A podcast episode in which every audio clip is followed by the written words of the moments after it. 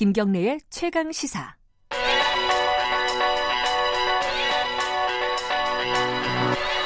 최강 시사 윤태곤의 눈. 네, 윤태곤의 눈, 윤태곤 정치 분석 실장 나와 계십니다. 안녕하세요. 네, 안녕하세요.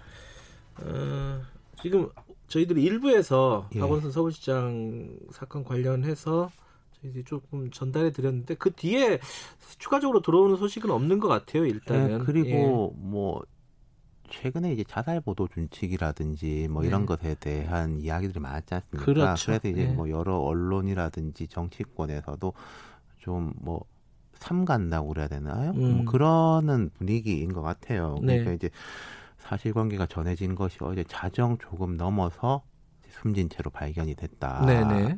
삼청각하고 이제 뭐 팔각정 중간쯤이라고 하니까 북악산인 거예요. 북악산 음. 이제 들어가는 초입쯤인 건데 그렇게 됐고 이제 시신은 서울대 병원으로 새벽 3시쯤에 네. 이제 예, 안치가 됐다. 뭐 음. 요까지가 사실관계 전반이고 그 앞은 보도가 이미 많이 됐습니다만은 어제 오전 뭐 10시쯤 10시 넘어서 11시쯤 집에서 나갔고 한 오후 3, 4시쯤 이제 뭐 전화기가 끊겨서 가족이 경찰에 신고를 했고 한 음. 5시 넘어서부터 수색 작업이 진행이 됐고 그러니까 아까 말씀드린 대로 12시 조금 자정 넘어서니까 한 7시간 넘게 수색을 하다가 이제 발견됐다. 뭐 음. 고까지이죠. 뭐 경찰의 공식적인 뭐 발표라든가 추가적인 발표라든가 그리고 서울시도 지금 대책을 내놔야 되잖아요. 사실은 이게 그렇죠. 천만이 사는 도시의 네. 수장이었는데 네. 그렇죠? 그렇죠. 그러니까 뭐몇 네. 가지 갈래가 있겠죠. 이제 음. 박 시장의 이제 개인에 대한 뭐 추모라든지 그런 부분이 있고 또그 어제 그제죠. 그제 어, 뭐, 성추행으로 이제 고소를 했다라는 분에 대한 게 있는 것이고, 지금 그렇죠. 김경일 앵커 말씀하신 것처럼 서울시라는 행정이라는 건 멈출 수가 없는 그렇죠. 거지 않습니까? 그런 네. 부분이 이제 돌아가는 거. 아마도 이런 거는 이제 규정들이 있기 때문에요. 행정부시장이 곧바로 서울시장 권한 대행을 하게 됩니다. 음. 뭐 내년 4월 15일까지 권한 대행 맡을 거고, 내년 4월 15일에 재보궐 선거가 이루어질 거예요. 음. 부산시와 더불어 가지고 네. 예, 재보궐 선거가 있고 뭐 그리고 서울시의 정무직이라고 있지 않습니까? 정무직, 별정직, 뭐 이제 정무부시장을 네. 비롯해서 이제 그 정무적 참모, 정책적 참모들은 어 현직 시장이 사퇴를 하거나 유고가 되면 그 시점에서 직위가 음. 바로 해제되는 겁니다. 뭐 그렇군요. 뭐 다른 뭐 이런 절차가 없고 그러니까 이 행정의 연속성이라든지 이런 부분에 대해서 보면은 되게 좀 당황스러울 거예요. 음. 그리고 뭐 음. 조금 전에도 이제 우리가 부동산 대책 이야기 했지만은 오늘 여러 가지로 이제 부동산 대책들에 대한 뭐 발표, 음. 뭐 당정 협의 같은 게 진행될 예정이었는데 또 지금 부동산의 핵심은 서울 수도권 아니겠습니까? 그럼요. 그런 부분에 대해 가지고도 뭐 이제 난항을 좀 겪겠죠. 네. 네. 네. 지금 말씀하신 대로 여러 가지 갈래 중에 이 뭐 부동산이라든가 코로나든가 서울시 행정과 관련된 그렇죠. 것들에 대한 걱정도 굉장히 큽니다. 네, 그렇죠? 네, 그런 네. 부분이 이제 있는 것이고 아까 음. 말씀드린 대로 이게 시장뿐 아니라 시장의 이제 정무 참모들 음. 이 일거에 이제 자리를 비우게 되니까 네. 물론 이제 서울시의 그 관로 조직이 되게 탄탄하기 때문에요. 뭐 네. 그런 부분에서 이제 크게 뭐 문제가 있겠습니까?많은 아무래도 이제 당황스럽죠. 그리고 네. 이제 박원순 시장이 삼선 시장 음. 10년째 재임하고 있었거든요. 네. 박 시장이 뭐 다 아시다시피 시민사회 활동가였고 또 그 인권 변호사였고 이렇게 평생을 살아왔는데 그런 이야기를 나눠본 적이 있어요. 한 직업으로 변호사라는 건 어떻게 보면 자격이지 않습니까? 그렇죠. 본인이 한 직업으로 제일 오래 한 게 서울시장이다 이런 아, 이야기를 10년 그럴 수 있겠군요. 예. 예. 그 지역에서는 뭐 예를 들어 영남이나 호남이나 충청권에서는 지금까지 이제 삼선 그 도지사 시장이 없지 않았어요. 조금씩 있었어요. 음. 하지만 수도권에서는 이렇게 삼선을 한 광역단체장이 없었고 특히 서울시는 뭐 마찬가지고 음. 그래서 뭐 그런 말도 있었는데 이게 서울시를 더 거슬러 올라가 보면은 뭐 경성, 한성부 이렇게 되는 거 아니겠습니까? 한성이라는 그 행정 조직이 생기고 한성 판륜 중에서는 제일 오래 이렇게 재임했다. 음. 그러니까 박원순 시장의 이제 뭐 긍정적이든 부정적이든 이 자리가 너무 크고 네. 그 빈자리도 더 크겠죠. 그 자리만큼이나. 네. 지금 들어온 소식을 보니까 어, 서정엽 원래 행정부시장이죠. 지금 이제 네네, 맞습니다. 서울시장 권한대행을 맞습니다. 맡게 그렇게 됐는데 됩니다. 예. 예. 오늘 오전 9시에 어, 시장 거리 상황에 대한 입장 향후 계획을 그렇죠. 공식적으로 예. 발표를 한다고 합니다. 예. 요거를 듣고 어, 좀그 얘기는 어, 차후에 좀 진행이 될것 그러니까 같고요. 아마도 이제 뭐 네. 행정 공백이 없게 만전을 기하겠다. 그렇죠. 뭐 그런 원칙적인. 부분에 음. 대한 이야기가 아닐까. 뭐 이제 또 시민들한테 대해 가지고 이제 뭐 송구스럽다 이런 이야기 도 음. 나오고 그렇게 되겠죠. 네. 근데 지금 이제 어, 이 얘기가 상당히 좀 난감한 게 어, 아까 말씀하신 대로 그 성추행으로 고소한 당사자가 있고요. 네. 어, 그리고 또 또 그 지목된 사람 서울시장은 사망을 한 사건이란 말이에요. 네.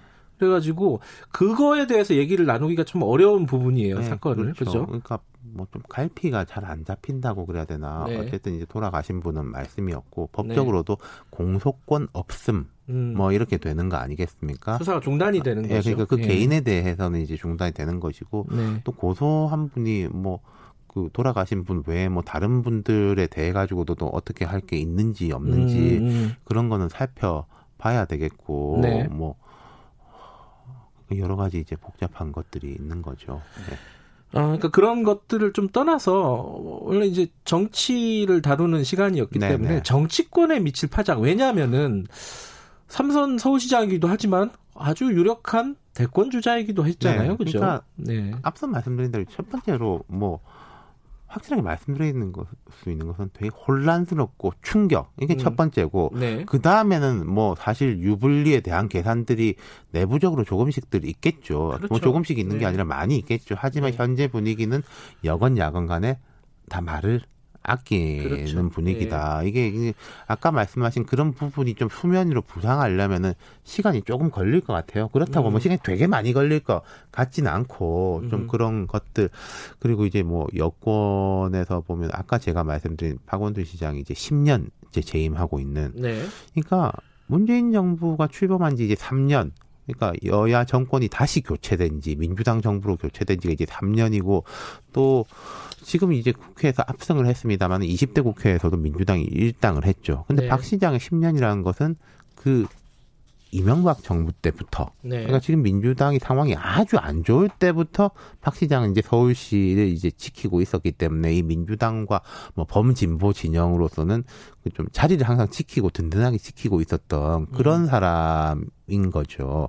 그 부분이 이제 크게 다가올 것이고 뭐 다들 기억하실 텐데 박 시장이 음, 시민단체 활동가 참여연대, 그다음 뭐 아름다운 가게 등등 참여연대가 1994년인가 출범을 했을 건데 네. 그러니까 그 이전에는 제야단체라고들 흔히 우리가 이야기를 많이 했지 않습니까? 요즘은 그게- 잘안 쓰는 예. 제야단체 예. 이미지는 아무래도 좀 정치적인 거죠. 네. 민주화 투쟁, 반독재 투쟁 이런 부분에서 이제 어쨌든 민주화 이후에 새로운 지평 속에서 시민 단체라는 개념이 사실 그 전에 우리나라에서 그 말도 잘 없었어요. NGO, 뭐 시민 단체 이런 말을 사실상 수면 위로 끌어올린 사람이 이제 박원순 시장이었고 그리고 참여연대부터 시작했고 또 좀 다른 결의 아름다운 가게도 있었고 또 21세기 들어와서는 그 낙천 낙선 운동 16대 총선 때 그게 있었거든요. 그런 식으로 이제 뭔가 좀 개척을 하는 이제 음. 혁신가의 이제 이미지가 강했고 그걸 바탕으로 해서 이제 2011년에 서울시장 출마 선언을 했는데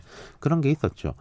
그 전에 박원순, 박변이라고 흔히 불렀는데 박변은 아는 사람만 아는 어떤 면에서 보자면은 그리고 대중적으로는 음, 저 사람 어디도 본 것 같은데 네. 이런 수준이었는데 그 당시에 이제 서울시장 출마 선언을 하고 좀 지지율이 낮았는데 그때 역시 또 장외에 이제 인기 주자였었던 안철수 당시에는 교수죠.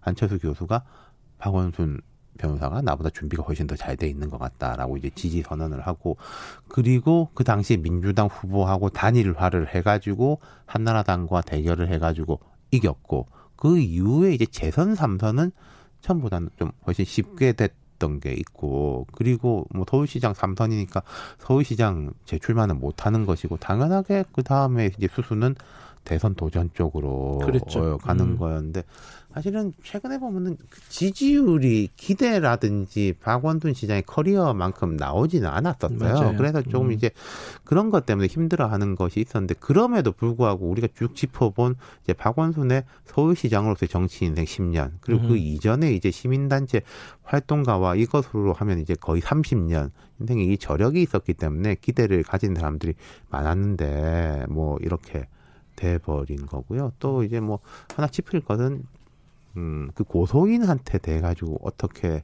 뭐 2차 가해라든지 그렇게 가서는 안 될 것이다. 그게 좀 우려가 되고 예, 그러니까 이게 해요.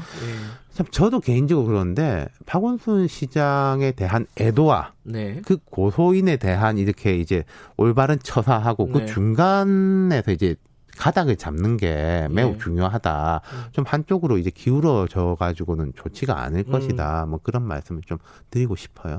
네. 이게 며칠이 지나면은 좀 중심이 잡히겠지만 초반에는 좀 혼란스러울 겁니다. 네, 그게 또 아무래도. 혼란스러운 게 또 인간의 음. 자연스러운 감정 중에 하나고 그 네. 뭐 이제 대중들은 혼란스럽게 당연한 건데 어떻게 보면 또 중심을 잡아야 될 분들 아까 음. 말씀드렸던 이제 서울시장 권한 대행도 있을 것이고 민주당에 있는 분들도 있을 것이고 그런 음. 분들은 빨리 중심을 잡아야 되지 않을까 싶습니다. 네. 아, 여러 가지로 어려운 상황이지만은 조금만 조금만 차분하게 네. 좀 보는 그런 분위기가 만들어졌으면 좋겠습니다. 예, 그, 그렇습니다. 그 피해자 주장하시는 분도 마찬가지고 그 지금 유명을 달리한 박원순 네. 시장도 마찬가지고. 자 오늘 여기까지 좀 어려운 어려운 주제인데 네, 네. 이렇게 좀 차분하게 말씀을 해주셔서 감사합니다. 네. 유태곤의 눈이었습니다. 네. 김경래 최강 시사 듣고 계신 지금 시각은 8시 41분입니다.